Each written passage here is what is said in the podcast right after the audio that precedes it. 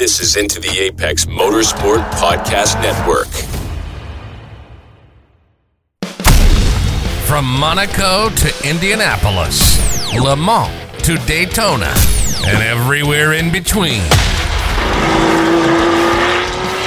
This is your one stop shop for provocative motorsport talk from the ITA Podcast Network. This is the Into the Paddock Podcast. Into the Paddock Podcast.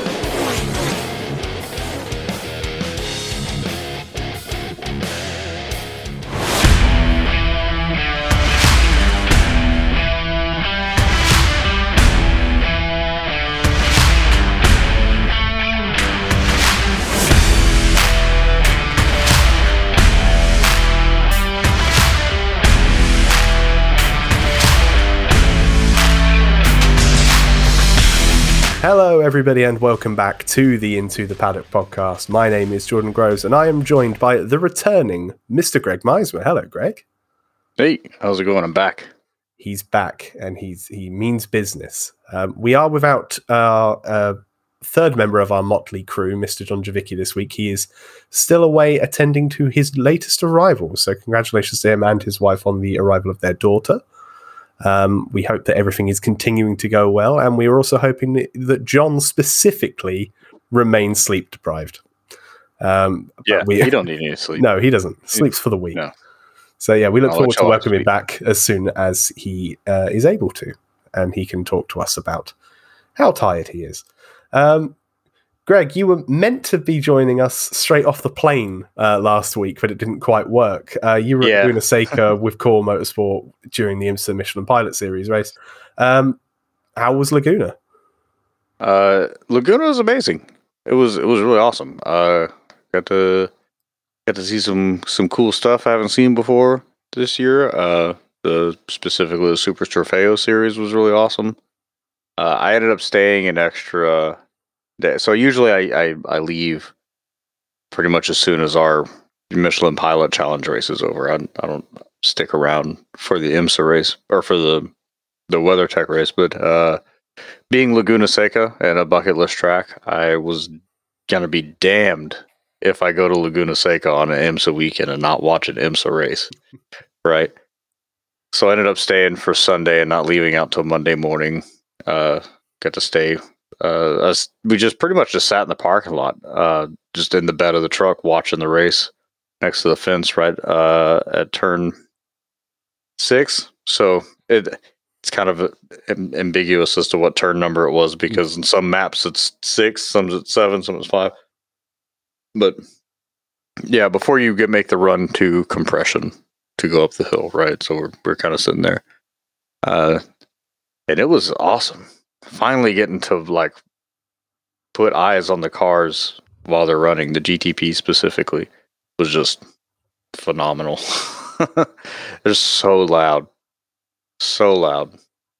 and and you were treated to a hell of a race. We, we won't we won't go into the the IMSA race because we covered that last week, but just like that that race was amazing. The whole multi class um, pile up, as we described it from last week, and you also got to see the uh, MX5 fog race, which was wild. That was wild. I got I have some videos uh or have a video of the start of the race coming through the corkscrew in the fog. I showed it to you a little bit ago. Uh where one of the cars has a little spin in the middle of the corkscrew before he takes off again. And it was it, I was so surprised to see them running Mm. the the cars in the fog at that time. In fact, so when we first got to the track, the fog was super thick. If you've ever been to Laguna Seca to get into the track, you kind of come over the top of this hill, and then it's like a steep, you know, downhill thing. But as, you, as soon as you come over to go on the downhill, you can look out to your left and see the entire track. Uh, on Thursday morning, couldn't see the edge of the road, right where there was the lookout, and it was it was insane. So we're we're like, all right, everything's getting pushed back. Let's go find something to eat. So we go to one of the food trucks, and I'm sitting there waiting for our food. And all of a sudden, you hear cars hitting the track, just that unmistakable Cadillac, you know, burr go by. And so we're like, what the fuck? And so you see a bunch of people run to the fence to go check it out. And we look over at one of the screens, and the prototypes, because they sit so low, look like they were driving under the fog. It's kind of crazy. Uh, but yeah, I, that, that weather delay was insane. Yeah, I, Just absolutely insane.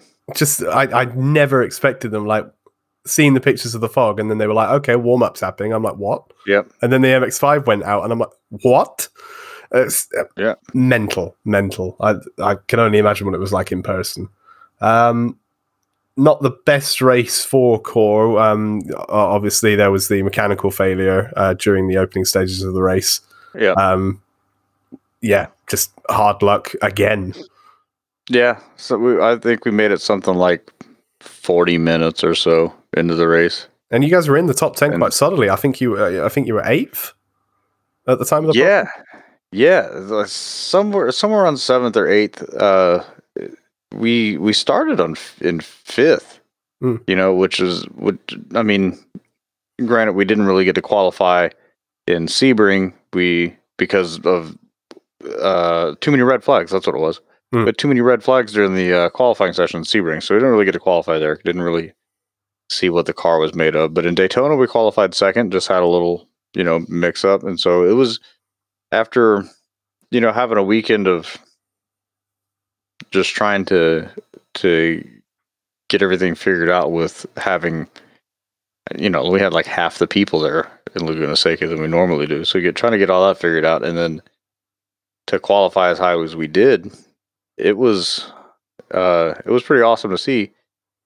But yeah, unfortunately, mechanical failure like 40 minutes in. Uh, they were to try to get the car fixed and back on track in like 30 minutes, but I guess they got uh, to the paddock area, got the car taken apart, and saw how extensive the failure was, and then they decided to call it quits. But it is what it is, you know. That's uh, that's how the cookie crumbles when you go racing, I guess. She's quick when she runs though, so that's good. Yeah, It's- yeah, yeah. If you guys can get some good luck and and and you know the the car is able to not lunch itself in any way, I re- I reckon easily really good finishes. So it's just Could be plugging away at Just Having an uncore like season, to Mm. be honest, and uh, it's just been. If it wasn't for bad luck, we just wouldn't have any at all. Mm. You know, yeah, kind of how I feel throughout the season. I haven't been. There hasn't been too much that we can say that we've done Mm. to to make the season go like this. Yeah. It's know, not like that. It's not like you. It's mistakes that have made these failures Yeah. happen. It's just failures Yeah, that it's happen. just- Yeah, and so, uh, you know, it, it should be a fun season though. Hmm. We have we have Detroit next. It's in like uh, so I'm not not this weekend, but next weekend Hmm. we'll be in Detroit for the uh, IndyCar weekend. That'll be so- interesting. First time on the new layout, Yeah, right in Yeah, the middle of uh, the city instead of on the mm. island. Yep. I've I've looked at the map of the track and it looks decent, I guess. It, You know, it looks I've like a seen- boring layout, but it should be okay for racing because, like, it Yeah. should keep everyone together. It's better than what was it, Chicago? Oh yeah, Chicago, Chicago. It was, fire. it was just like two blocks Yeah, diagonal from each other, made and into one a track. one kind of curvy curve. Yeah. Like, that's it. Like, Yeah, no, it, yeah, it, it looks better than that for sure. Hmm. So it should be a- should be a good weekend. But uh, after that is Watkins Glen, and I'm sure we'll be strong there. Right, the car's got legs, yeah, uh, so I'm sure we'll be pretty strong there. And and and it's going to be uh, an ITA network party. yes, I'll probably heard. I'll probably stay an extra day there too. do it.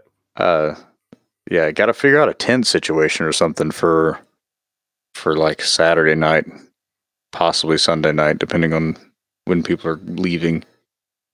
But uh, yeah, yeah, I'm gonna hit Tyler up this week. That's what I'm gonna do. Get Good, get good. Watkins Glen figured out because that ought to be a blast. Hell yeah, yeah. I should I should have been going to that this year, but I think I'm going next year instead to Watkins. Oh, dope. but uh, our, our super sub JD is going, so you'll have to see if you can um, meet up with him at some time and have a partial ITP party as well. There you go. So uh, yeah, so two weeks until Detroit, and yeah, well, I'm looking forward to seeing what um, what the experience is like in downtown um, for the first time instead of Belle Isle. I do kind of wish they were still at Belle Isle. I, I, I do too. track, but I do too. And and uh, to be honest, because it's in downtown Detroit, I hope my weekend is completely uneventful. oh, You know, very I- I- I, I hope it's just one of those weekends where you just you wake up, you go to the track, you do the thing, you come home, you go to bed, you wake up, go to the track. You know, I don't want to. I don't want to go out to a bar, and No. you know, No. or anything like that. I'm, no, no, we're just we're just gonna track hotel, track hotel, airport, home. yeah, d- don't venture anywhere else. Nope. Probably not wise. Um, so we'll move on now to uh, the roundup of this past week's uh, racing action, and we start off very briefly, uh, and you'll see why, talking about Formula One. Um, this weekend was meant to be the Emilia Romagna Grand Prix at Imola. However, on Wednesday last Wait, you didn't say the whole name. That's because it's 10 million years fucking long. I'll, uh, fine, I'll, I'll, I'll get the full name up because, my God, it's just ridiculous. Um, It it, has a name. Use has the name. a name. Uh, the Formula One, oh, fuck me. The Formula One it. Qatar Airways Gran Premio del Made in Italy El, dell'Emilia Romagna 2023. See, was that so hard? Yes, it's bullshit. Uh, but that race, which I'm not repeating, um, on Wednesday last week, it was called off due to. So, over the last few weeks, there has been severe uh, rain and flooding in the Emilia Romagna region. Um, and, you know, we, we were heading into race week thinking, you know, there's a red weather alert in, in Italy. Is this really going to be safe? Even if the race does go ahead, are the cars even going to be able to circulate? And then um, Tuesday, the circuit was evacuated during prep. Uh, Formula One personnel were told to stay away from the track during the flooding because the nearby Santerno River, which lines the Imola track, was at dangerously high levels and ultimately ended up bursting its banks. Um, and then Wednesday morning, yeah, the t- uh, meetings took place between the FIA, uh, Ita- the Italian government, local authorities, and eventually they decided that the race couldn't couldn't proceed. A because you know the area is flooded really badly, like not just the track, but Yeah. the nearby town of Imola and Faenza, where the AlphaTauri factory is, Oh, everything was under massively flooded. You know. And then what's E- more, I- go on. I- I was about to say, I think even if the track was on top of a hill and untouched, I don't think that they would, in good conscience, still hold that race. Well, that's Yeah. the thing. Yeah, the, the other reason was that you know the whole region is so so bad, and you know, like there, there have been multiple people that have been killed. There's lo- like loads and loads of uh, like hundreds of thousands of people that have been displaced. Um, taking away emergency uh, personnel like um, uh, security and fire and, and medical people to attend the Grand Prix and for the Grand Prix to function, to take them away from people from helping people who have been hit by the flooding it's just kind of immoral in that sense. So so Formula I One mean- made the exact right call Yeah. in in cancelling the race, and I was more just impressed that they'd made it so early because like, we've been so used to Formula One taking ages to make decisions. Where when it, when it comes to everything from like race penalties to like when when COVID was hitting in Australia in 2020, and they took ages right up until Friday practice to finally decide to call off the race. For them to actually make the right decision in a responsible amount of time to stop people coming into the region and putting further pressure on everyone. It- It's just a, a really good call uh, from Formula One, It, which makes it is a good call. It is a good call, but let's not give Formula One too much credit. Oh, no, one no. one good call Yeah, that probably wasn't even based on morality. and it was probably more for their hand was forced by local government because we know there was Yeah, strong absolutely. opposition from them for the race happening. But, but like you know, I, I give Formula One a lot of shit, so I think it's only fair that when they do something right, that I at least mention Uh, it. I'll, I'll give them a pat on the back for this one. I'll give Hmm. a pat on the back for this one, but they're definitely not, uh, you know, batting a thousand No. on making morality The, calls. the, the ratio is still heavily outnumbered in favor of um, them being dicks. Um, Yeah. But the, the other thing they did, they also have made a 1 million euro donation to the Emilia Romagna region to help with the relief effort. Um, Ferrari have also donated a million euros. All food and water from the Paddock Club, uh, Team Circuit, and F1 Hospitality was donated to a group organizing food banks. and we know how good the Red Bull catering is. So that's really generous donations. Yeah, that might as Um, well be a four hundred million dollar deal, right? Yeah, I mean, clearly, I mean that, that's that's what pushed them over the budget cap. So it's got to be good, right? Yeah, yeah. Um, so no, no. joking aside, uh, like I know there were some people who like specifically on Sunday and over the weekend when the track was dry and it wasn't raining were like, "Oh, Formula One should have been racing. It's dry and it's not raining." Shut the fuck up! It's not because the track. It's not. It was never because of the rain. It was because of that- the surrounding area was That guy's house is on a hill. Yeah, yeah. But like, yeah, it's. I just, mean- that's not the reason it was cancelled. It, it was As- cancelled as- to reduce strain on the area. So As somebody who's lost their house in a flood before, Mm. Uh, let me tell you, you're not doing much uh, extracurricular activities that week to begin with. no, You know, uh, you're pretty preoccupied with some other shit. so um, yeah, mercifully, it's not long until the next Formula One race. Um, at, at the moment, we don't know. It doesn't look like the race is going to get rescheduled for this year, uh, mainly because Formula One have flooded. That's that's the wrong analogy. Um, have have put so many um, races on the calendar. that was really unfortunate word. That it completely was unintentional. Wow. Uh, no, you did that on they've purpose. shut up. They've You put- probably wrote that down before we did the show. this show is completely unscripted. Um, yeah, they, they Formula One have got so many races on the calendar now that there's not really anywhere that they can properly slot the race in. So that there are talks that, that instead they will just add this race to the end of Imola's current contract. So they're, they're meant to host races in 24 and 25. So this race will effect- effectively be rescheduled to 2026, just so that the agreement still stands. And you know, That'll work. Yeah. I like the track. I like watching racing. On Oh, it. Imola's amazing. I, Yeah. I was really looking forward to seeing how Formula One made a great track boring again. So, um, Oof. but I, I love I love Imola, and obviously there was a lot of intrigue into this weekend with uh, a lot of teams bringing upgrades, notably Mercedes. So, um, I, I doubt that will happen with this weekend's race in Monaco because Monaco's such an outlier. Why, why would you introduce upgrades there? All you're going to do is slam those upgrades on a wall at some point. So I guess we'll have to wait until Spain, which is the race afterwards. But yeah, Monaco this weekend instead. Um, it's probably going to be shit, but You got any? You got any podium predictions for Monaco? at the start of the season, I said that Alonso was going to win Monaco. Um, You did. yeah, so I, I'm, I'll I'll stick to it. I don't think it's going to happen, but I don't know. I, I'm going to go Alonso, thinking- Perez, Verstappen. I was. Th- I'm thinking Perez, Verstappen, Alonso. There you go. What are your predictions for Monaco? Let us know at um, into that's the number two the paddock on Twitter and Instagram. Uh, yeah, give us your bold predictions. Um, how many overtakes are there going to be?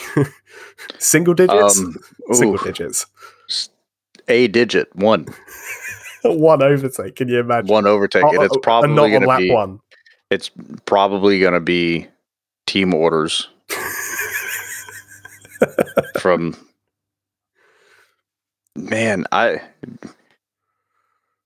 Do you think? Do you think that they would do like a, a Kimi Räikkönen and Sebastian Vettel at Ferrari situation if Max is in second place? You think they'll pit Sergio I- first? I don't know. I don't think at, at this point. I think they're still content. Like they're so far ahead of everyone else that they can afford to let them battle. Um. So, but then it's Red Bull, so who knows? Yeah, I don't know. I don't know. Are you, is there is there any chance Red Bull allows Checo to win a championship? I think I think we've had this discussion, and and I don't know. I, I think it, it massively depends on how much on on how much of a lead Perez is able to build up at some point if he's able to get back to the lead. Um, If if he gets to a point where Perez is X amount of points ahead, then they they they can't manufacture it from that point. But Max is ahead. I think my Azerbaijan was an outlier. Miami showed a lot more of what Max is capable of and how much of an advantage he has over Sergio. So, I, I mean, I, I don't I don't think they even need to try and to worry about Checo winning the championship because unless Max has 12 million engine failures in the next 10 races, he's got it covered. So yeah, that's We'll a see. rosy outlook on things, I We'll guess. I, I mean, I would love to see Checo win a championship. but I would also more than that. I think I would love to see Fernando Alonso come in and put a wrench in Red Bull's plans, but I don't think it's going to be possible. I don't know. I think I think it's more likely. Honestly, I think Verstappen's got such an advantage over Perez. It's more likely that Aston Martin managed to develop their car more over the rest of the season. Obviously, with Red Bull having to take their cost cap penalty at some point and their wind tunnel uh, penalty. Um, it, I think it's it's more likely that Aston Martin get more competitive and start challenging them toward the second half of the season than it is for Checo to beat Max. So That's I. I hope that happens, but who knows? Um, but yeah, we'll we'll talk about Monaco next week on the um, on what's going to be a packed episode because it's Motorsport Christmas next week with um, all of the Yeah, big we got- races happening. we got Monaco, we got Indy, we got the uh, Coke the 600. Coke 600. Yep. oh, it's going to be great. But the second What part, else is what else is happening next week? There's something else happening next weekend, also, isn't there? Uh, th- well, those are the three main ones that, that we were going to talk about. I don't Right. think there's anything at that level otherwise, but but yeah, it's going to be great.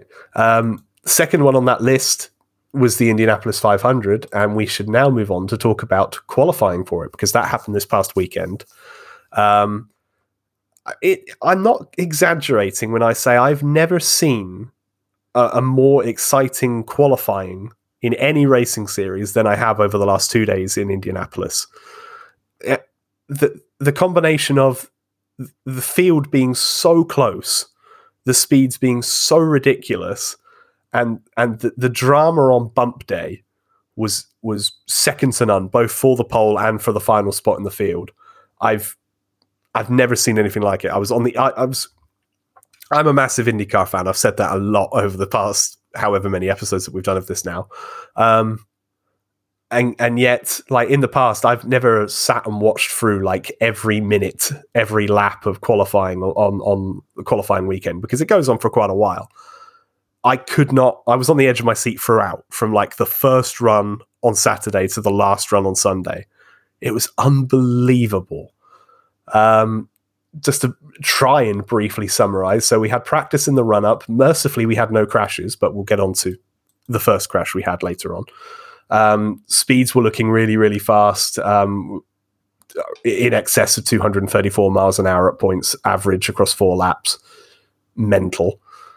And what's more, the field looks so so close uh, from from like th- there there were some cars that were struggling throughout, and we'll, we'll mention them as we go. But but for the final few spots in on the field, which are crucial because one driver goes home because of bumping, up to the first few spots around pole position, there was wafer thin margins throughout. It was fantastic. Um, started off on Saturday with uh, the starting positions being set from 13th back to 30th. Um, Rosenqvist led uh, the day for McLaren, heading into the fast uh, into into the fast 12 shootout. Meanwhile, the uh, slowest drivers at the end of the field, which would end up having to fight for the last chance qualifier, would be three of the four Rahal, Letterman, Lanigan cars: Graham Rahal, Jack Harvey, and Christian Lundgaard, and the second Dale Coyne car of Sting Ray Robb. Um, this was after it looked like it's it's the storylines of qualifying. It's mental. Um, throughout the week, it had looked like Callum Ilott was the favourite to be bumped because the his 77 Juncos car was a dog. It was so slow, wrecking loose all the time. They could not get any speed into it. Right at the 11th hour, as in Friday, I believe it was, they decided to change chassis. And the first lap that, that uh, Ilott was able to turn in that chassis was in uh, warm up for qualifying on Saturday morning. Um, and he then just had to send it in the two runs he had during um, uh, during Saturday qualifying, and miraculously he was able to find enough speed to avoid the last row. So all of a sudden you had three Rahals and the Coyne car battling for the final spot. It's unprecedented. Um, Rahal really, really dropped the ball with their cars this year. Uh, Katherine Legge, the fourth, uh, the fourth Rahal car, which ironically was the only one that isn't full time this year, was just able to avoid the last row shootout. Otherwise, it would have been all four of them fighting for the final three spots in the field. So then we transition into Sunday. Um, we'll start off with uh, the the the fight for pole position. Um, ultimately, it was uh, Alex Palou who was able to get pole position with a record setting pole run for the Indianapolis 500. Um, he ended up running.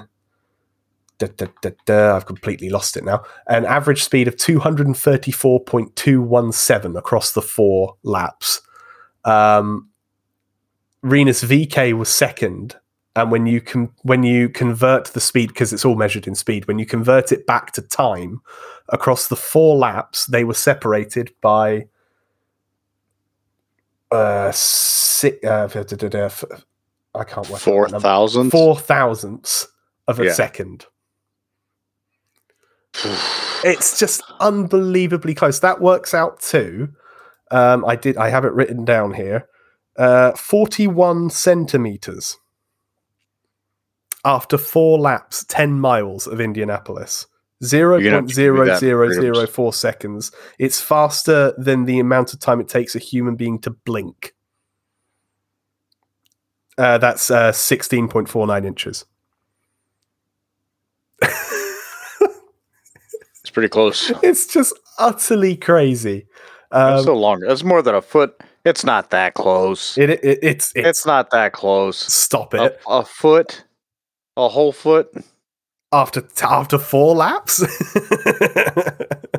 at 234 miles an hour mental uh, like it's just unbelievably close um so yeah you had that amount of margin the top three were separated were in the same tenth of a second you had felix rosenqvist qualify third um after leading the um, previous day and the fast 12 shootout earlier in the day santino ferrucci um, aj foyt their team has not been very quick in the last few years. It's fair to say they've they've really struggled. Both of their cars got through to the fast twelve pole position shootouts. Ferrucci qualified fourth, and it, he very much looked like a threat for pole position. He was second in the fast twelve shootout before the fast six.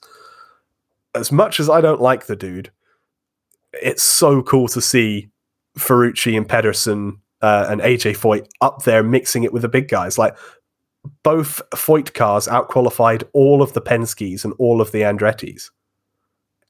Amazing performance, and you've got to credit that to the the fact that they they signed uh, Mick Cannon from from Ganassi, uh, Mike Cannon, I should say, uh, for, from Ganassi. You know, he's he's worked his magic with their uh, Indy Indy 500 program over the last few years, and he's done it again with Foyt. So really, really cool to see that kind of giant killing performance from Foyt.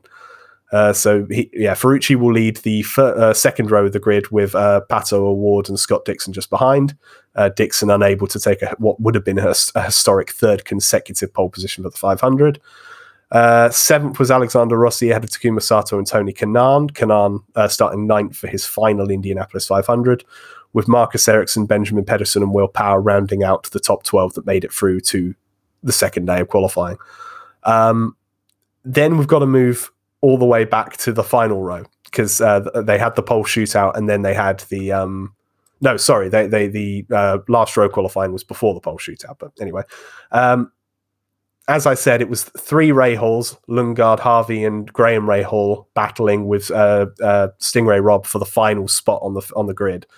Um, Lundgaard, Robb, um, yeah, Lundgaard and Robb were able to set times that were ultimately just out of reach. So they, they managed to lock themselves in, which put it between, as the clock ticked down on their last chance qualifying session, between Graham Rahal, who was above the cut line, and Jack Harvey, who was below.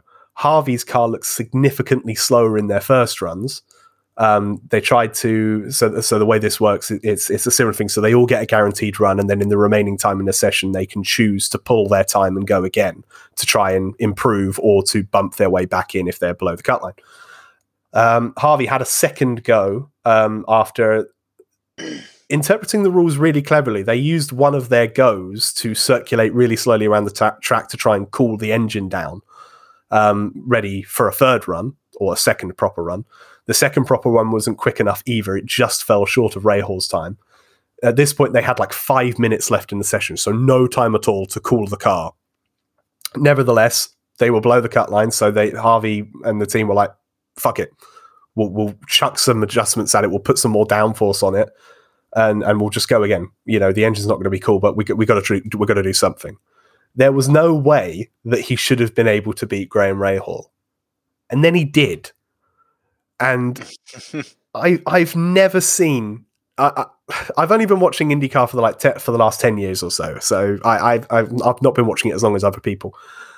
I've never seen anything like that. Like that run defied physics. There's no way he should have been able to go quicker, and he and he did. He beat him by the same amount that it ultimately decided pole position. It, it was the same like uh, four, four thousandths of a second, uh, like or one one thousandth or whatever it was.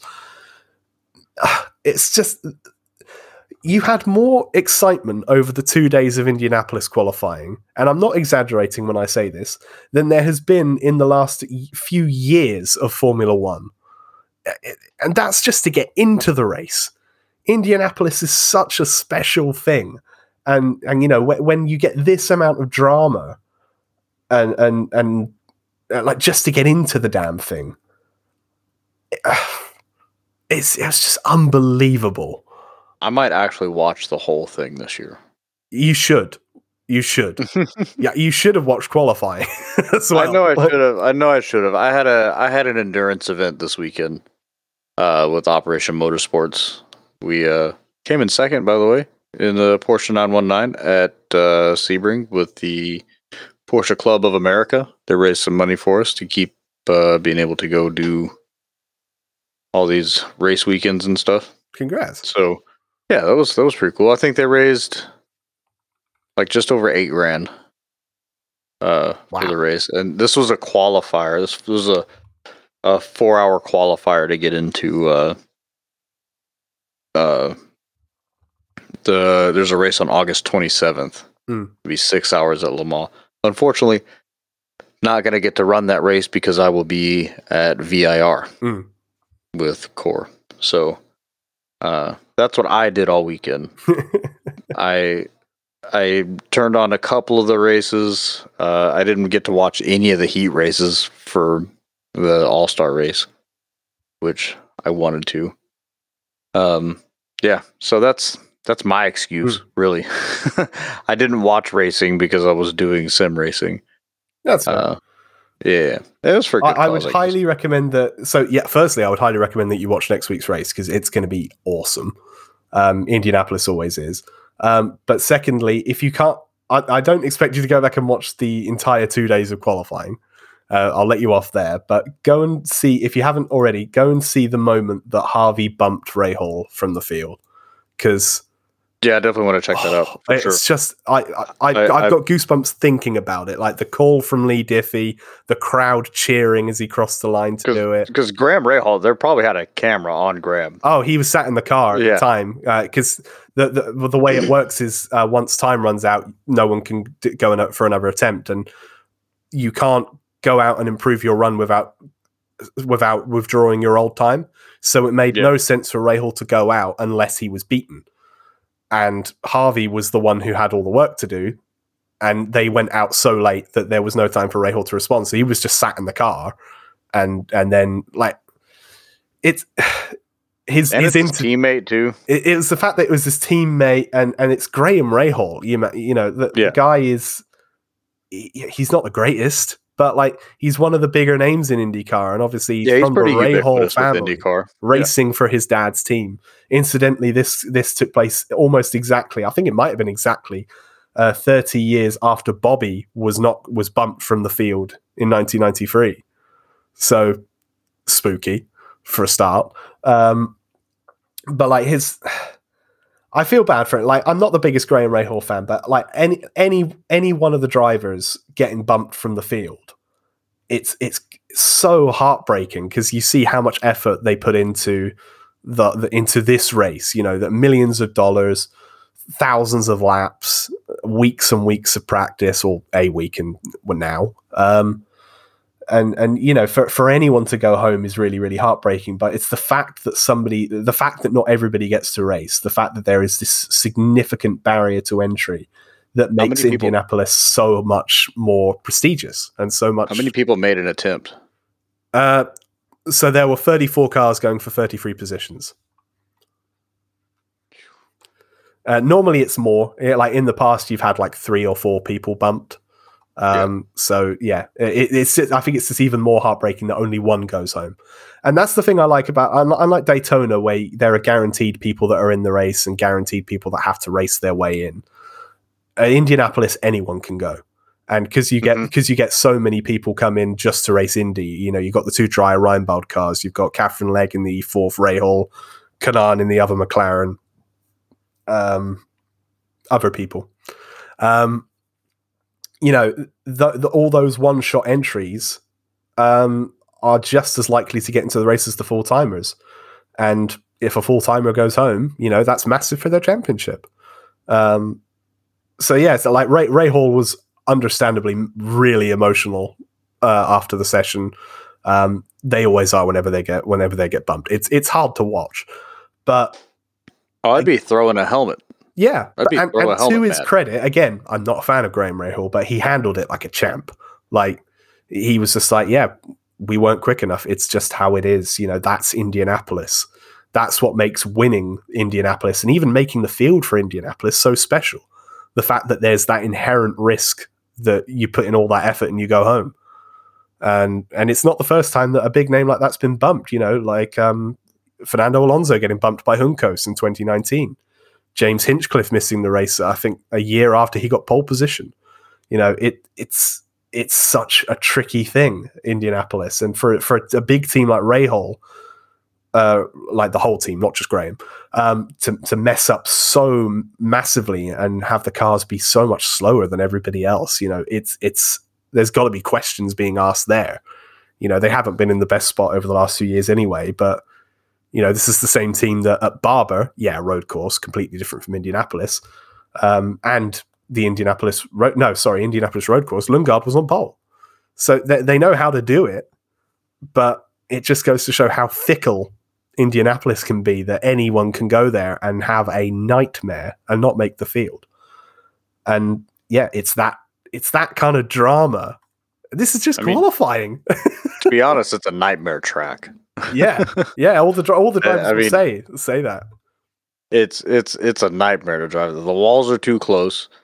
On paper, all the turns are the same, but when you drive it, they're, they're not not at all the same. Right? Even the short shoots are different from each yeah. other, and they're not supposed to be. but yeah, it's it's uh yeah, and it's and it's like one of the only cars or one of the only uh, tracks rather that actually has four turns. Mm. Yeah, four distinct you know? ones, not one that leads into another. And yeah, yeah, it, it's such such a difficult place and such a difficult race to just get into, but it makes it so damn good.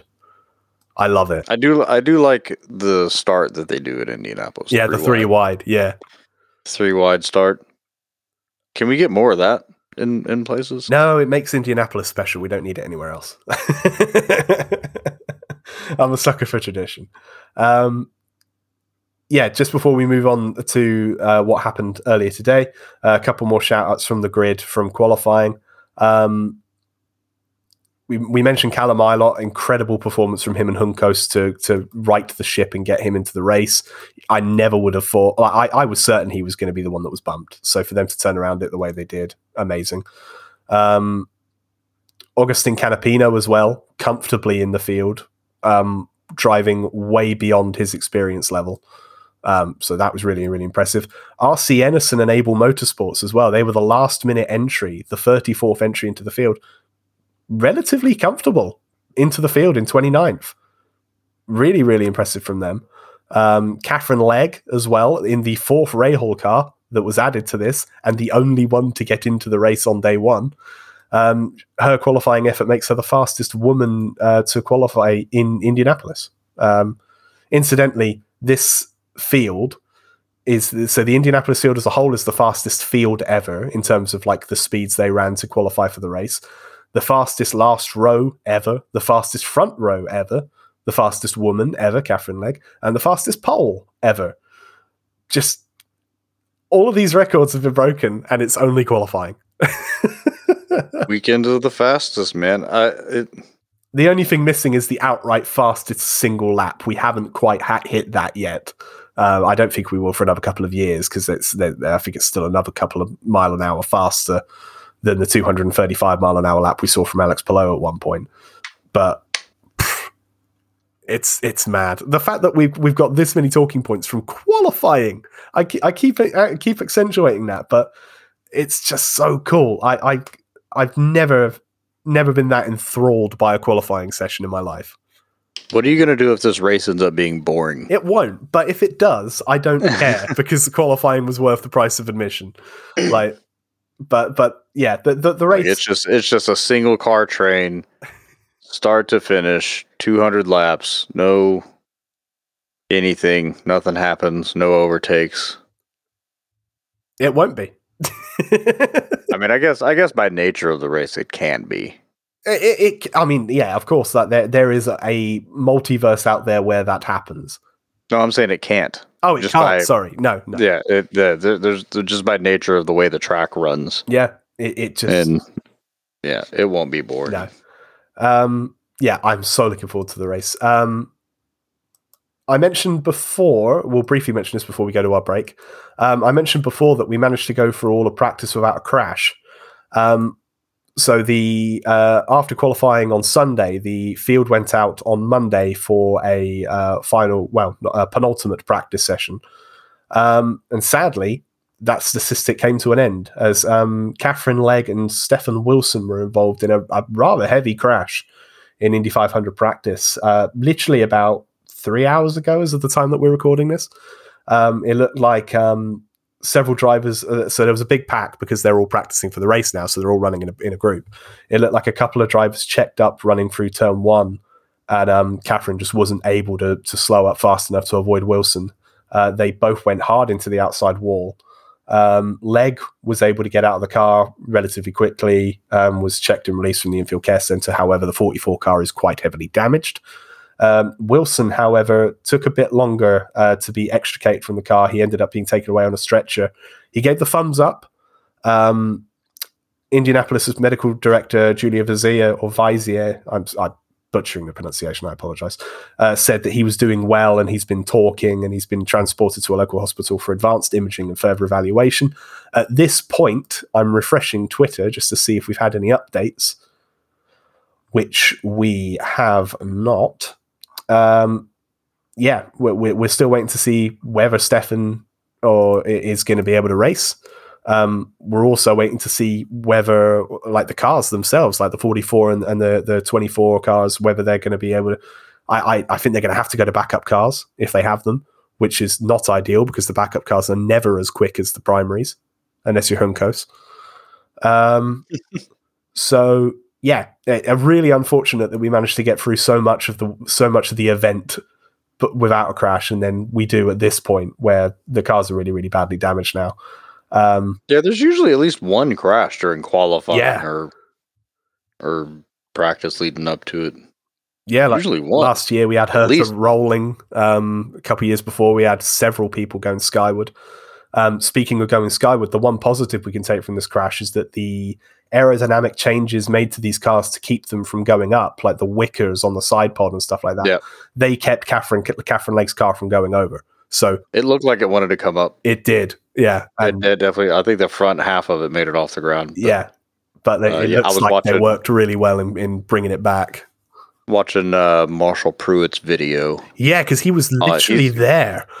Yeah, he's got he's got some really good videos on on his YouTube channel of explaining the different options in on the Indy cars for the IndyCar weekend or for Indianapolis. Uh, and talked about the the wickers on the side pods and things. They look weird. Mm. No, they, they, look do, they weird do. as hell. Just little little tiny fins on the side. Mm. Uh, but they work. I guess they work. I Uh, guess they work. He's he's also got a another video I plan on watching later about uh, about the weight jacker, Mm. explaining that. And That's such a crucial thing for Indianapolis I- as well. I very much recommend watching it. I fucking love his videos. He's great. He's great. Marshall, you're a great guy. And you love men- your website. and you mentioned Marshall. He was literally at the next gap in the fence at the point of the crash. And he's Oh, got, was he? yeah. Check out his Twitter. We- we- We're about to go to a break, so you, you, I'll show you the picture, but um, we'll repost it. He's got a picture of Katherine Legge's car coming at him you can literally see him on the video in the crash taking the picture. He was that close, so he he was very lucky to avoid getting any kind of hit by debris or anything like that. So Oh, I'm glad I, he's all I pull up Twitter and it's the first thing, There you go. and then uh, oh yeah, into the Apex tweeting at Marshall Pruitt. Is this you? yeah, it's crazy. So yeah, he, he's very lucky um, to to be okay, and he got a great picture as well. He committed well to the That shot. is that is a good shot. so yeah, hopefully, um, yeah, we'll, we'll, we'll I'll, I'll keep refreshing Twitter in our second half to see if we get an update from Stefan Wilson. Um, but yeah, hopefully he's okay and able to race uh, in the Indianapolis 500 on Sunday, and hopefully uh, Rahal and um, Cusick Motorsports are able to repair those cars. We'll get the backups ready to race on Sunday as well. Um, that about does it for the first half. Uh, join us in the second half where we'll talk about the All Star race for NASCAR uh, which spoiler alert wasn't as good. Um, uh, we'll also talk briefly about the Nordschleife 24 and a couple of other bits of news. So join us shortly after this. With half the show gone, there's still half the show still to go. This is the Into the Paddock podcast.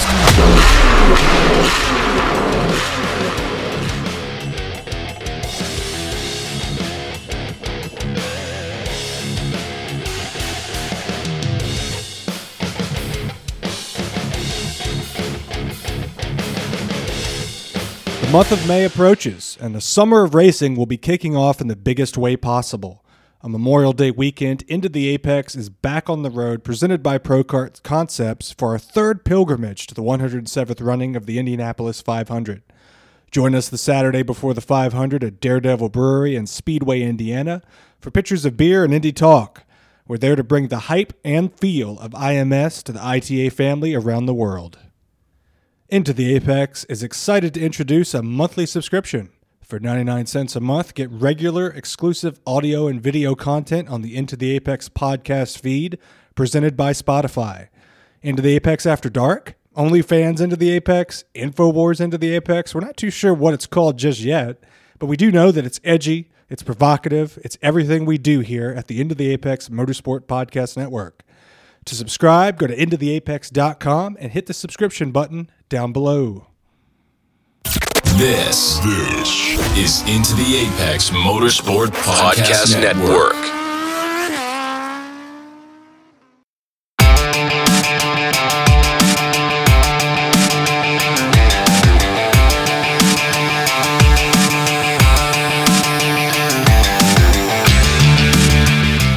And welcome back to the Into the Paddock podcast. Uh, before we kick off our second half of the show, uh, our usual plug of social medias, make sure you're following us on Twitter and Instagram at Into, that's the number two, the Paddock, uh, to stay up to date with our when our latest episodes go live. We go live every Tuesday at, at 4 p.m. Eastern and 9 p.m. UK time. Um, you can also head over to intotheapex.com to check out our affiliated podcasts on the Into the Apex Podcast Network. You can subscribe to the Into the Apex YouTube channel to see video clips from our show and our sister shows. And also, if you're a fan of uh, what we do and what Into the Apex do, you can sign up for 99 cents a month for premium access to the Into the Apex Podcast Network to access exclusive content through Spotify and Anchor. Um, so, yeah, check all of that out at intotheapex.com. Um, you can also follow us individually on our social media accounts. We will uh, plug them at the end of the show. But before all that, we have to talk about NASCAR and the All Star race. Um, NASCAR's return to North Wilkesboro after too many fucking years. Um, first off, just cool that they're back. Like it's such a cool story of how the return to North Wilkesboro came about. You know, through Dale Jr. and uh, like and his group of people clearing it for iRacing to scan, and then ultimately that leading to them bringing racing back and ultimately coming to NASCAR again. Um, before we talk about the actual racing action as a whole, what did you think of the event? Because the, the the event itself and the surroundings and the fans, it looks really cool. Yeah, it did. Yeah, it did. It looked like a bad weekend to be a beer in Wilkes County, North Carolina. like, If that isn't the slogan for next year, yeah, yeah, it's it's gonna be a bad day to be a beer around here. Um, it it looked like a blast, and and honestly, it was it was a nice uh, change of pace from you know scenery that we've seen in previous NASCAR races this season with kind of declining, you know, fan attendance. Mm. Uh, I really enjoyed seeing it. It was fucking just. It looked so packed in that tiny little facility. Uh, I, I wish I could have been there. I wish I could have been there. It looked like a looked like a good fucking party.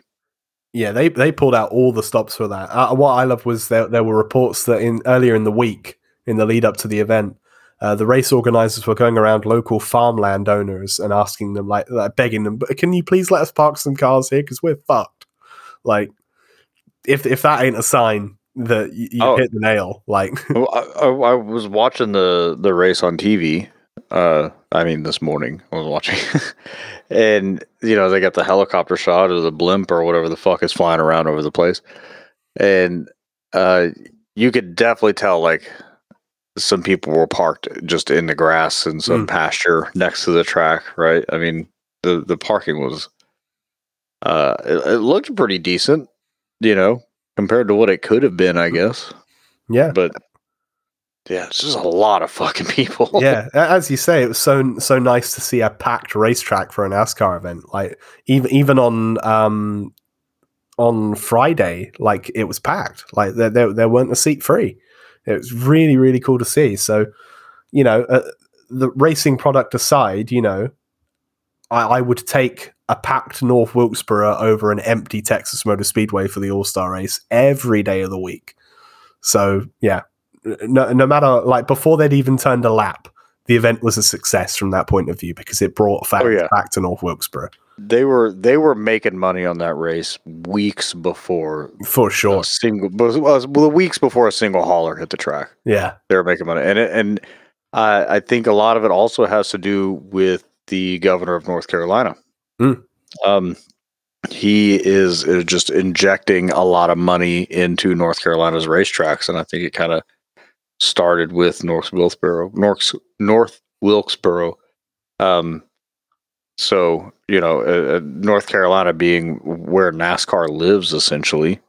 You know, I know they have a big headquarters down in uh, Daytona, but if you want to work for a team in NASCAR, you move to North Carolina, Hmm. right? And so, uh, it's it's it's good to see the government, you know, the state government kind of stepping in and and re, you know, putting putting money into these places so that the racing kind of stays there. I would hate to see, you know, an entire industry pick up and move out of a state. Hmm. So yeah, I think a lot of it has to do with their governor. A lot of it has to do with Dale. A lot of have it has to do with iRacing. You know, they played no small part in this either. So it, uh, yeah, like I said, it was refreshing to see, especially since watching oh, the, the Bristol race was depressing. Watching Bristol was depressing. what their their All Star race or the dirt race? The dirt race, Yeah, the dirt race was depressing. There's nobody in the stands, Mm. right?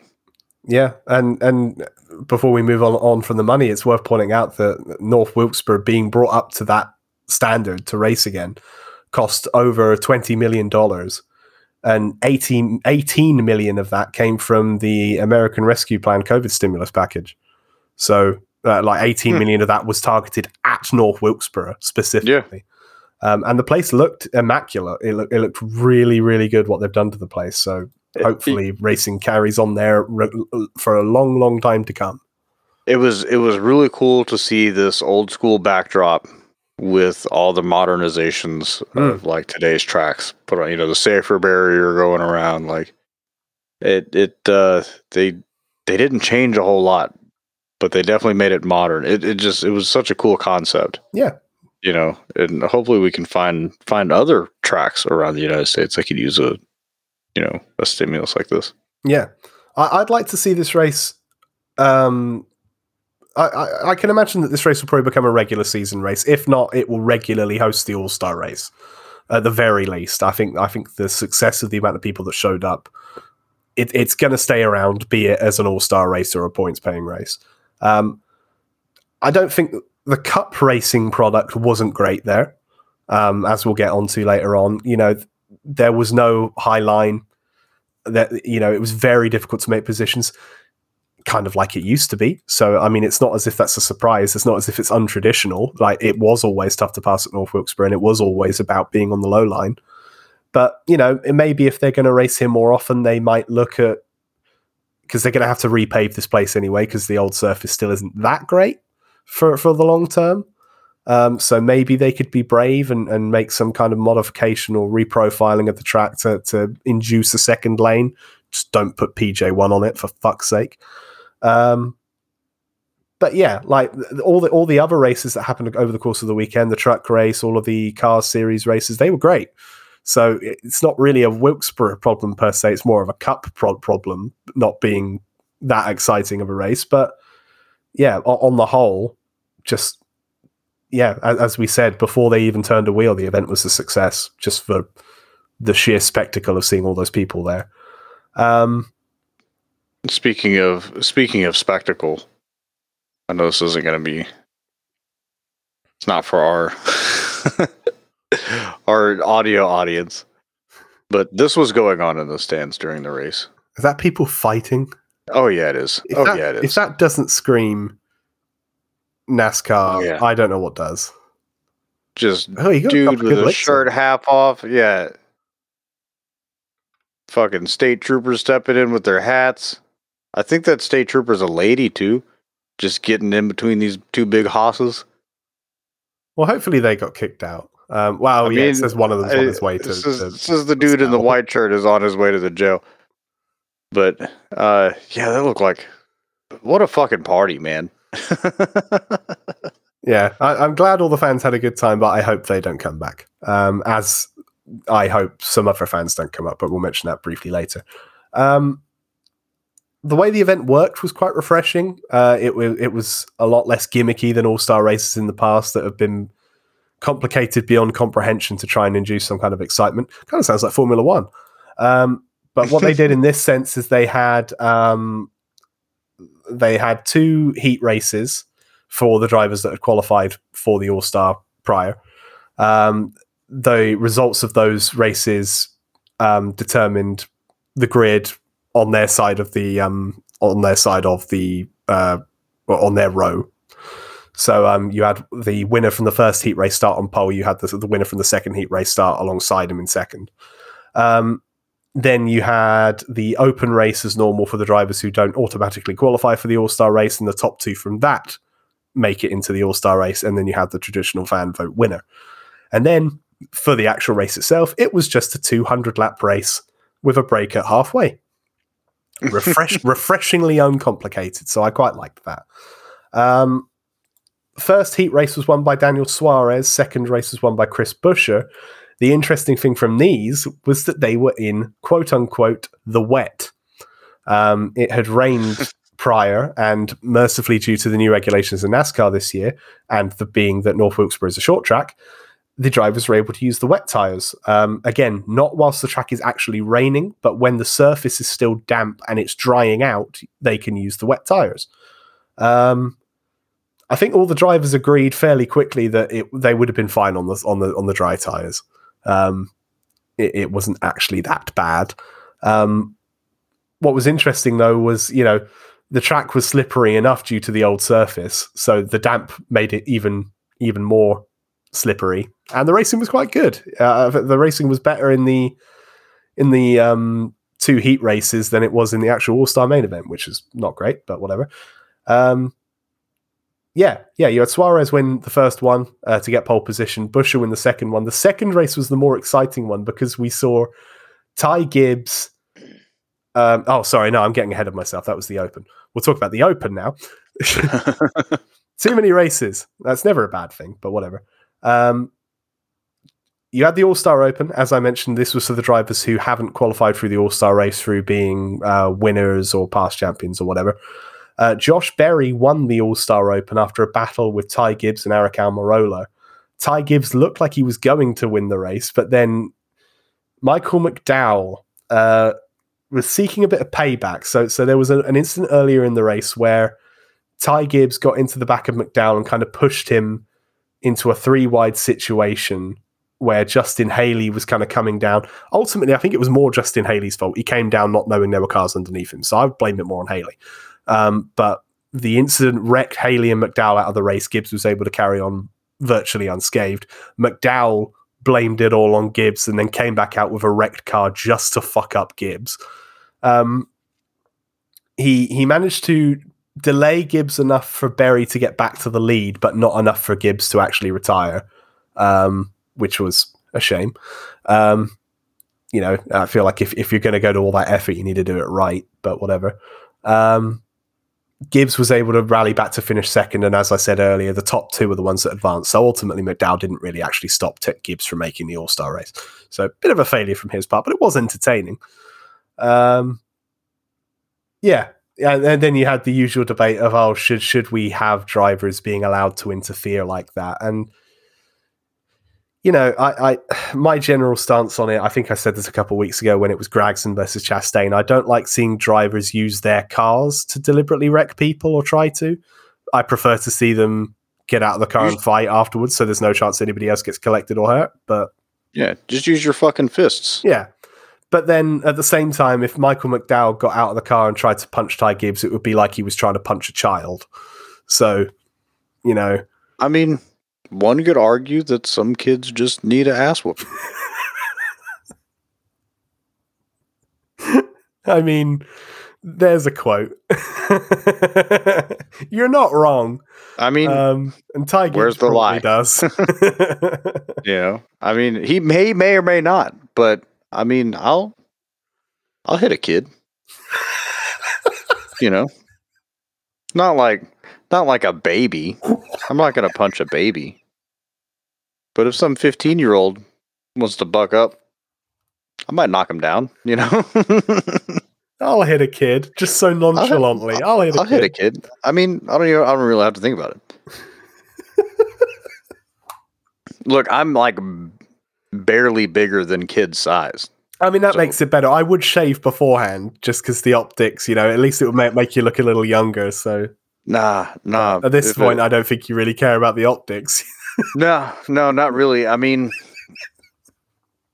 look, it's not going to be for no reason. I'm not just going to walk up and punch a teenager. but if you want to challenge me, I'll hit a kid. Just all that, all that to say, he he could have hit Ty and, and we would have been fine.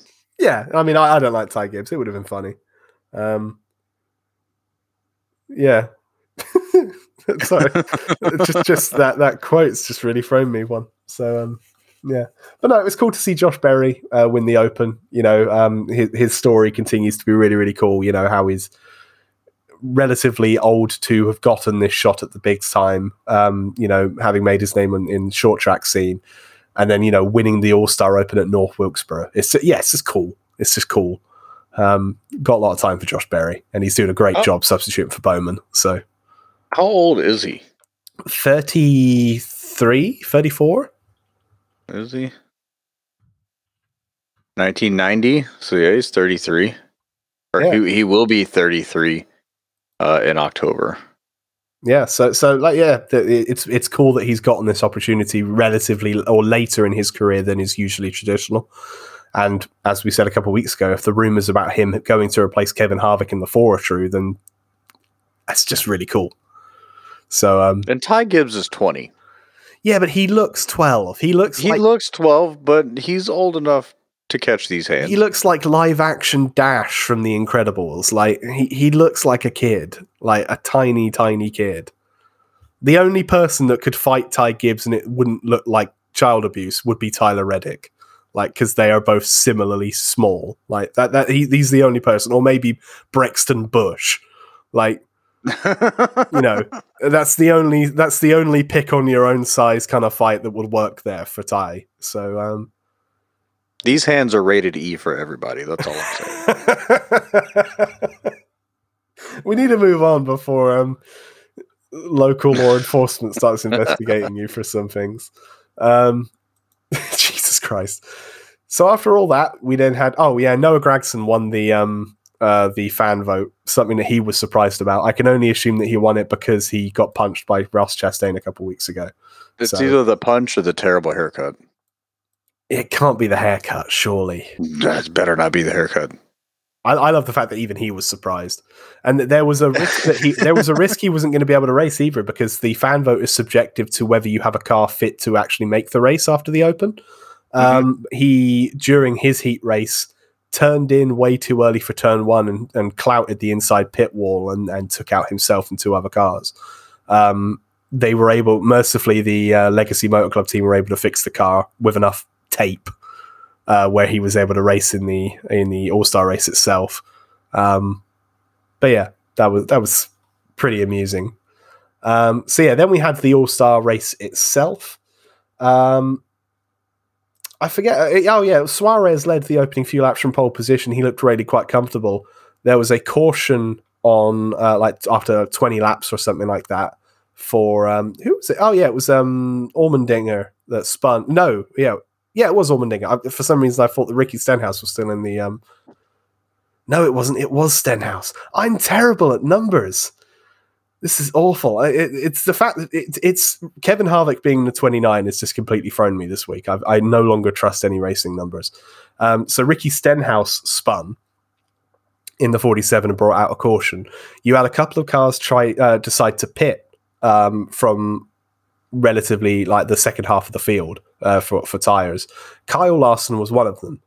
He also got a um, a penalty for speeding on pit road, and therefore he had to um, start at the rear of the field. And then he drove through the field, and by drove through the field, I mean like he he it was like a video game, and he turned the AI down to low. Like the tires made so much of a difference. He was able to hook the apron a lot better than everyone else. He drove right Yeah. w- right the way through the front to to win or to lead at the second half stage. Um, everyone pitted for new tires under the second half, and then he kind of disappeared again. He ended up winning by about four seconds. He had a multiple second advantage for the rest of the race, which ran under green, which was somewhat surprising. And yeah, he just kind of made it look easy, boring, you might say. Um, because you know, not only did he lead, not only was there not much of a competition for the lead, there just wasn't that much passing uh, further back due to what we mentioned earlier about the track not really having that many grooves. Um, yeah, you, you saw parts of the race. I know you haven't seen this uh, much of the second half, if at all. But what what did you think of the Cup cars on Wilkesboro? Like, what what did you think of the racing product? Uh, you know, I, it was all right. It was all right. I'm kind of with you on it, but but honestly, uh, you know, the guys in the booth were were kind of saying this par for the course at uh, at North Wilkesboro. It's just kind of how it is. Uh, you know, it's uh, that they did plenty of races back in the day where there was just no cautions, green all the way through, grinding it away to the end, and so it might just be the track you know. But I mean, you, you were saying before the show that the the truck race was pretty good, huh? Yeah, all the all the other support races during the week um, were, were better than the All Star race. That's for sure. But those are that's usually the case, though. It is, anything, yes, uh, right. it- Like it's, not. as I said it- earlier. It's a combination of of cars and track. I think it, it's no worse than a lot of other short tracks we've already had this season and last season with the next gen product. So I mean, I find hard. I find it hard. I, I can't with conviction say that it's a North Wilkesboro problem. Um, but maybe if Cup want to keep coming back to Wilkesboro, maybe they need to either fix their product or see if they can make the top lane a bit more usable um, through They need a different kind of short method. track package, maybe. that's the main thing. I think they could do with uh, it comes down to everything. Like we, we always say with NASCAR's package, they need more power and less grip, um, and then it would be good. Like when, when once you get once you got through like seventy laps of a tire stint, and everyone's tires started wearing off, and everyone was slipping around, then it got really good. It's just it took seventy laps for that to happen. So yeah, I think they need they just need a lot more power and a lot less grip, and and then I think it would be a lot better. But there was I don't, there wasn't any grip here at North Wilkesboro this week, though. You know, uh, I think comparatively, but they were all able to quite was saying it. comfortably run the bottom lane. So they were saying that there was more grip at Bristol Dirt. Somebody was. I couldn't remember who it was, but I remember somebody mentioning that. Hmm. But then that's the you know that's the old surface, and they're going to have to resurface that if they want the racing to continue. So, you know, at that point, if if the if the one good thing about the track is the lack of grip, and then you repave it and it's got grip again, you know, I, I yeah, I, I'm leaning more to it being a NASCAR problem than a North Wilkesboro problem. So, but that's not new. Um, so yeah, you had Kyle Larson end up winning by about four seconds or so. 23-11 were really, really good in this race. Uh, but uh, Bubba Wallace and Tyler Reddick uh, both did the same strategy as Kyle Larson and pitted early and worked their way up. And uh, Bubba was, you know, he he managed to keep it within four seconds of a dominant Kyle Larson. So yeah, Toyota really, really impressed here with 2311 leading the way ahead of the Joe Gibbs cars. And uh, yeah, Bubba specifically drove a really, really good race. Um, yeah, really, really impressed with him. Um, we kind of spoke prior to this. We didn't really want to put too much attention on what happened after the race with his radio. But for those who don't know, some fans were able to, well, I say fans, degenerate pricks is another way I would say it. Um, Some fucking cunts. yeah, that works. Some old see you next Tuesdays. uh, that they were able to get into onto his scanner frequency and uh, radio, uh, get on the radio and say, um, "Well, I, I don't want to Yeah, repeat what yeah, they said, yeah, no, we don't. um, but Yeah. not not good things, uh, naturally."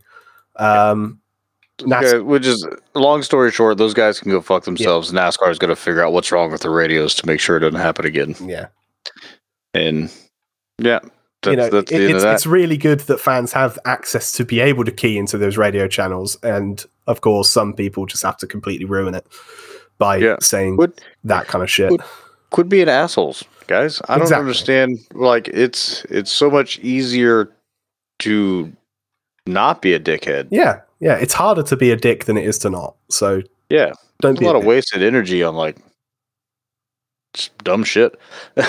Yeah. Um, know, but yeah, that aside, I, I it, it's sad that that has kind of taken away from the fact that Bubba had a really, really good race. It was really good to see him second. He's he's been on a bit of a, a roll. He's he's building that momentum a lot earlier than he usually does in a season. You know, we usually see him come on a lot more towards like the the the the the end of the first half of the season and into the playoffs. He really starts to hit his stride, but he's doing it now. Last few races, have, last few races have been really good for him. Um, and yeah, um, I'm hoping that uh, 2311 can um, continue to challenge near the front. Hello, cat. what? She's like, yeah, those fans were dicks. Stop being dicks.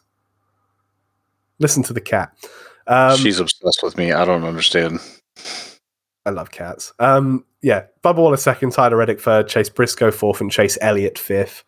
Um, yeah, it was just kind of uneventful after the first 20 laps or so. So, bit of a shame, but as someone said on Twitter, and I don't remember who, it was still better than an, another All Star race at Texas. So, I, I, I don't want to complain too much because they were awful before.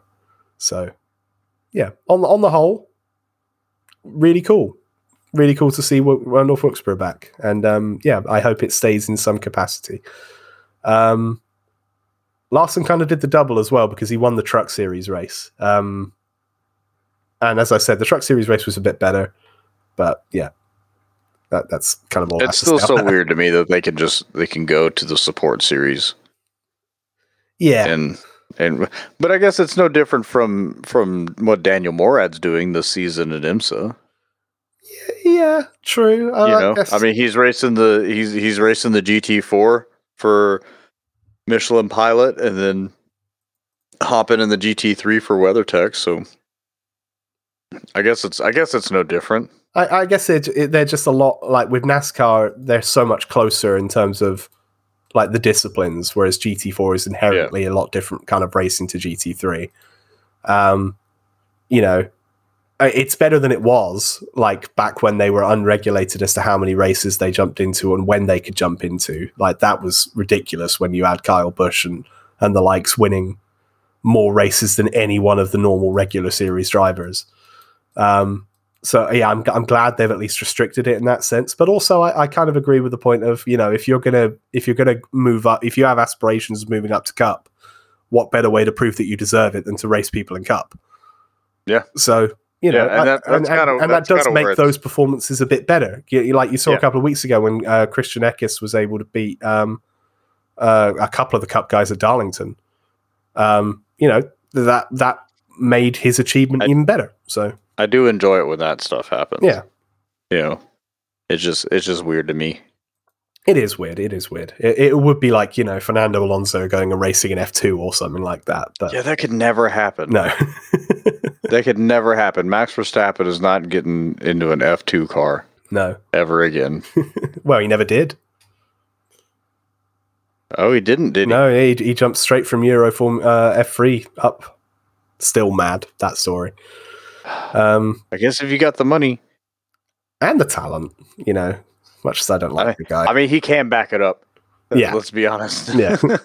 and, and and also he's not only like the defending world champion of Formula One, he's also like the third best sim racer in the Mm. world right now, yeah, which is a crazy. like thing to think stay about. Stay in your lane, motherfucker. Like, leave some corner of, of motorsport for for other people. You fuck. But no, Nah, he's if you're gonna be champion, be champion, win it all. Fuck everyone else. Um, yeah, so moving on from North Wilkesboro, um, we'll briefly mention this because I know neither of us really watched too much of, of the Nordschleife 24. But it happened. The, the Nürburgring 24 happened over the last weekend. Um, It did. I wish I'd watched more of it than I ultimately ended up doing because every bit that I saw was fantastic. And everyone who I know who has watched most of the race has said it was great. Um, you know, we, we think multi class racing is intense in IMSA, but then when you take GT3s, GT4s, and a freaking Dacia Logan and uh, put them around the Nordschleife for 24 hours, that, that little guy was hauling ass. I am so upset. I, I think it's fitting He- that we start talking about the finish, right? No, no. They, not only did they didn't did they not finish after contact from one of the Porsches, um, it looks like that car is dead, dead. Um, it Was got it the last one? really heavily damaged, and they don't make that car anymore. So it looks like that car is dead, and that, that's so sad. Like, Oh, we thought we lost the last uh, Alfa Romeo in in Michelin Pilot, the black Alfa Hmm. thing. Uh, I think that's the last one. So if Yeah. they fuck that thing up, it's it's gone forever. Yeah, it's it's such a shame. I know I know like the the the whole weird entries at the Nordschleife are like the Dacia Logan, like the Foxtail Manta. Um, you know, I, I know they're kind of cult classics, if you were, but you know, it, it kind of embodies the spirit of the race. You know, it, it it's what makes Nordschleife so unique amongst many other things that you get this kind of mix. I think there is an argument to be made about whether those cars should be in their race anymore because the closing speeds between the GT3s and some of the lower classes was terrifying. Um, so I, I think there is an argument to be made about whether that should continue in the long run or whether they need to slow down GT3s even more than they already do for the Nordschleife, um, or whether they need to get rid of the lower classes. But again, that's kind of what makes it it. Yeah, it's definitely just a like a an awesome one-off event Yeah. that it just yeah, it just it's it's crazy to watch. Let's keep them in there. And speaking of terrifying, one thing I noticed during the race, and I, I guess I just didn't, I've never noticed. It's not the first time I've watched, you know, the Nurburgring, but they use just regular ass gas pumps, Yeah, the they pits. do. and then they have a, a minimum pit lane time or you know pit times because they can't guarantee flow rate across all the gas pumps. Mm. You know, so they just they make sure and add like a minimum time to fueling stops. It- It's that's crazy to me that that's 'cause- because if you look at NASCAR and IMSA and Yeah. all those other racing series, we use like these complicated ass fueling rigs for safety, right? With like vents and all kinds of crazy ass shit. Guy comes in for a pit stop at the Nordschleife. Dude hops on his hood with just a fucking pull a trigger gas Yeah. pump. I, I like it in a way. It, it, it's I- unique, uh, but you know, you you, you got to wonder about the logistics of safety. But then, if it wasn't safe, they wouldn't do it. I suppose. You know, Um, you're right. Uh, nobody caught fire, so that's cool. Uh, I don't remember who I was talking to about it, but there's another track where they race 24 hours, but instead of and there's no refueling in the pit lane, and so to refuel, when you come in to refuel, you have to drive to the gas pump at the like the track gas pump off the pit lane, and then fuel your car up, and then drive it back to the track. I think they do that a little bit in the Nordschleife as well, or at least they did a couple years ago. Um, I think it might be for the for, because there's such a big grid. Like there were, uh, let me scroll to the bottom of the entry list. Um, too many cars. it it doesn't actually have the positions anymore on the on this thing, uh, but like, loads of cars. Probably, I think it's like over hundred or something like that. Cars. Obviously, there's not enough space for all of them on pit road, so I think some of them do have to drive into the paddock to do it. That's ridiculous to me. it's it's mad. It's really mad. That's that's kind of crazy. But the other thing I thing mean, that's if, of it, if it works, it's it's supposed to be an old school race. yeah, yeah. So Right. I, I like So- it. it. Yeah, Yeah. It's just weird. Um, the other thing that I still find a bit weird, and we'll talk about the results in a moment. Um, the whole recovery vehicle thing, because they cover this race with slow zones rather than safety cars, because you know it's kind of impossible to do a safety car at this track properly because it's so fucking long. So whenever there's an incident, they will just put it, a slow zone out. And a slow zone at the Nordschleifer is still quite quick, um, just because of you know how narrow the track is and how fast the track is at some points as well. So there were quite a lot of shots, particularly at night, of cars speeding really quickly past recovery trucks um, that were much taller than the race cars.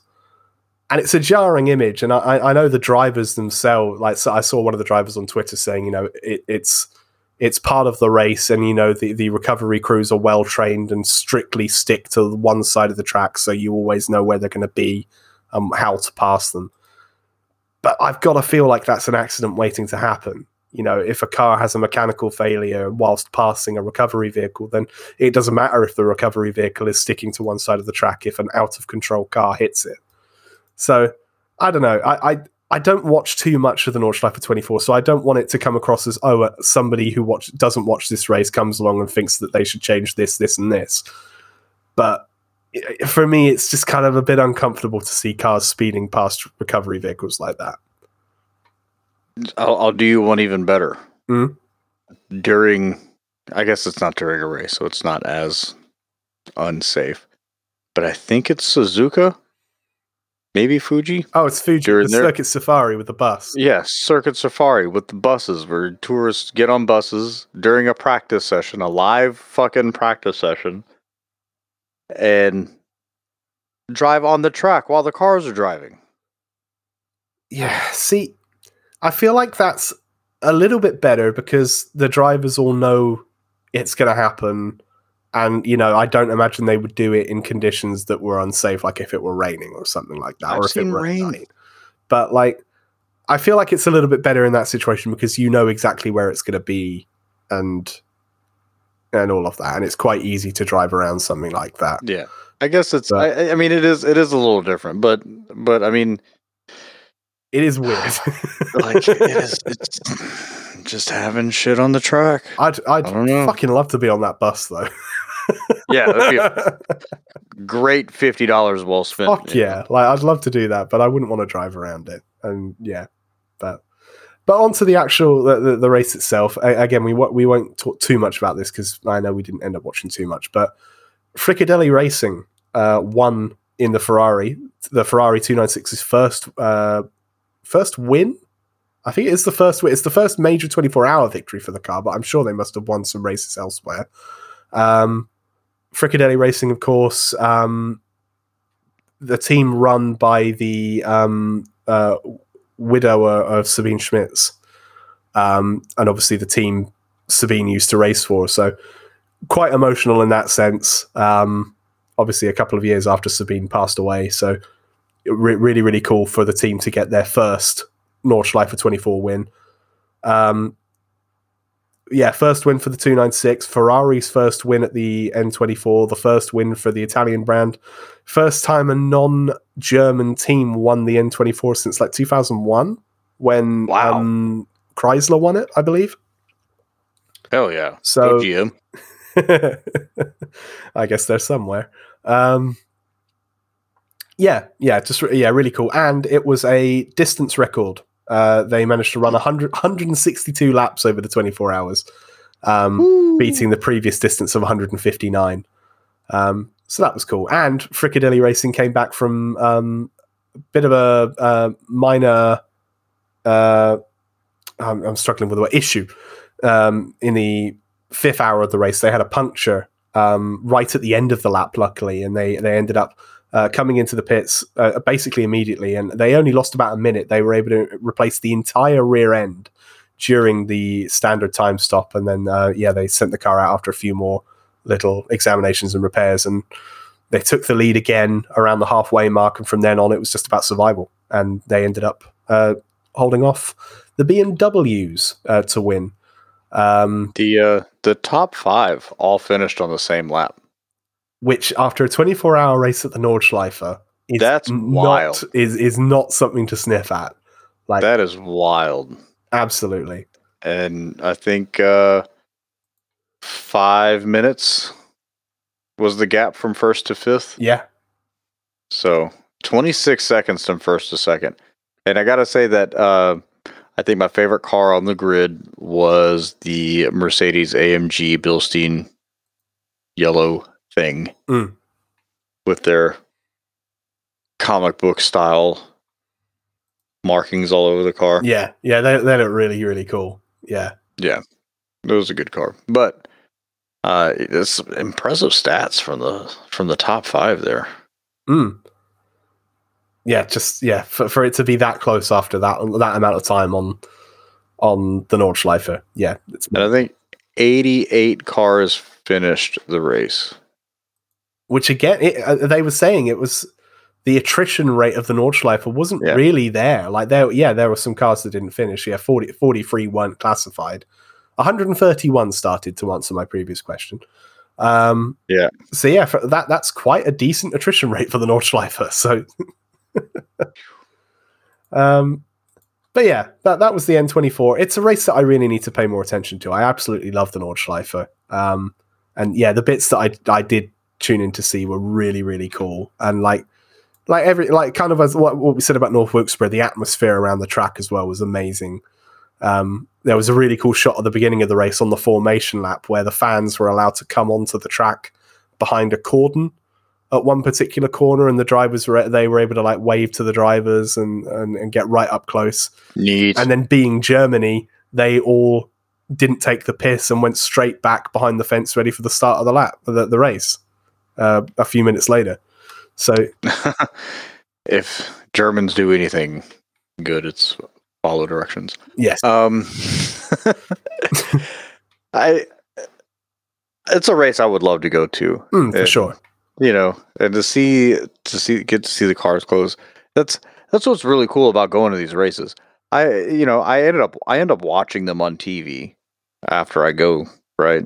So like immediately when I get home from an IMSA race, I turn it on TV because I want to watch and see what happens during the race. But being there at the track next to the cars while they're running, all that stuff, it's like it's like being at the most badass car show you've ever been to Yeah, right? Like, but instead of just getting to look at the cars sit in a parking lot, you get to watch them beat the fuck out of each other. Yeah. and I love that. Oh yeah, I mean that's yeah. At the end of the day, what more do you want? So yeah, that was really cool. Um, so yeah, really really good racing throughout the last weekend. Um, just before we end the show, I did mention we had two other bits of um, uh, news. We'll, we'll just do one line each on each of these, just because we've kind of not got much time. Um, returning to NASCAR quickly.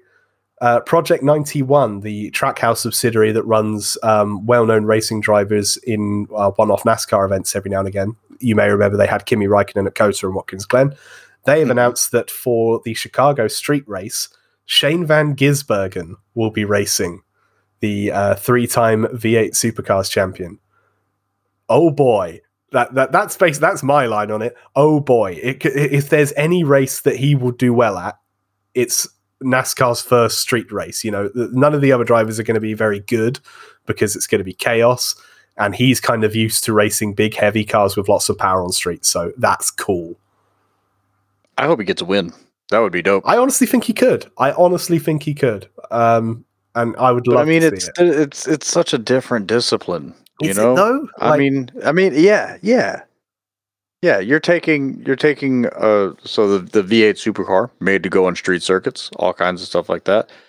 Uh, the Cup car that's a car and a chassis that's made to go around in circles. no, but not the, meant the to cup go on. car, the, the next gen cup car was designed partially to be a lot better for road racing.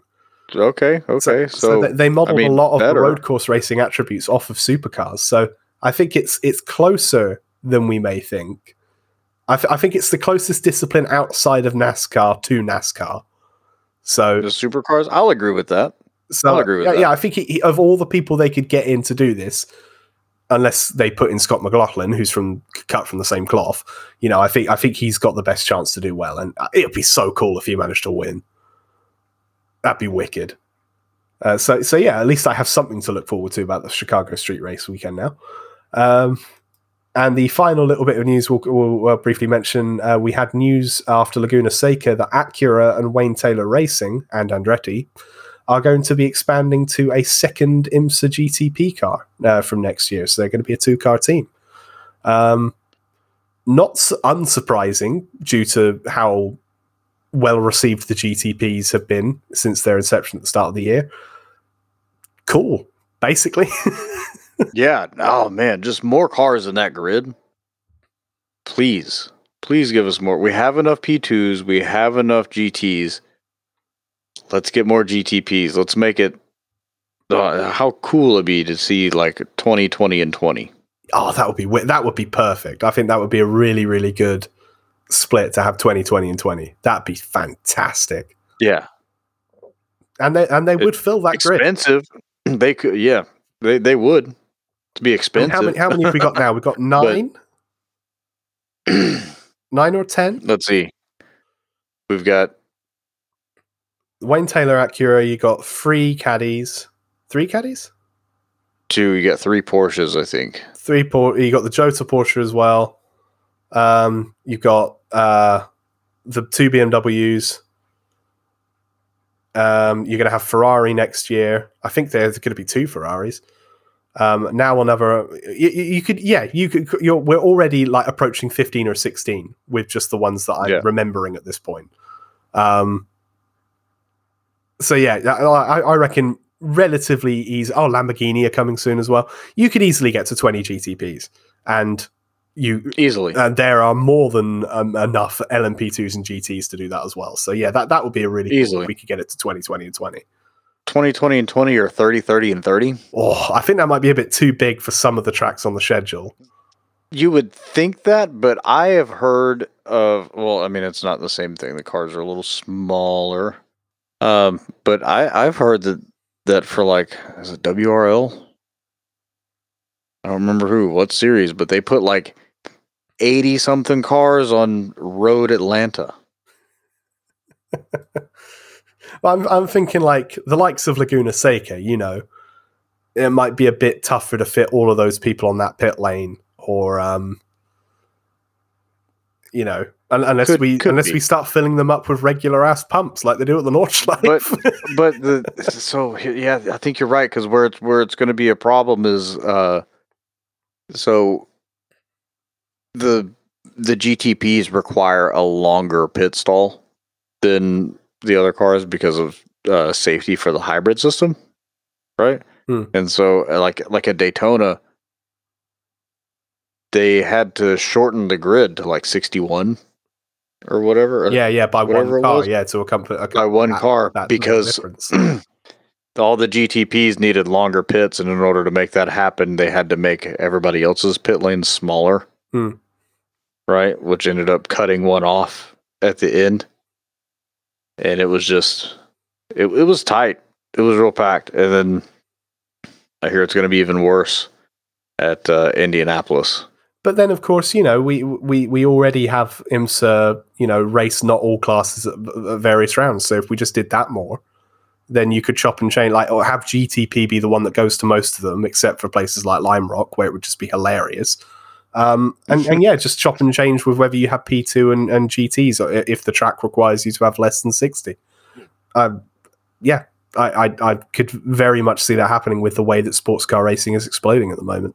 So hopefully that happens. On that note, on that on a positive note for a change, usually we end on a negative note. Um, so that, that's refreshing. Uh, it's time for us to end the show. Um, as we mentioned uh, earlier on, make sure you're following us at Into, that's the number two, the paddock on Twitter and Instagram to stay up to date when our latest episodes go live. also, head over to intotheapex.com to check out all of our sister podcasts on the Into the Apex Podcast Network. Um, you can check us out on our individual social media accounts. I'm at jgroves1996 on Twitter and Instagram. Greg, you are? Uh, you can find me at Speed Rat Racing on pretty much everything. There you go. That's it for this week. Join us next week for Motorsport Christmas as we talk about the Monaco Grand Prix, the Indianapolis 500, the Coca Cola 600, and anything else that happens during the week. We're going to be hard pushed to fit everything in, as we usually are, and that is what she said. but on that note, join us next time on the Into the Paddock podcast. Until next time, goodbye. Thank you for listening to Into the Paddock by the ITA Podcast Network. Join us next time for more provocative motorsport talk.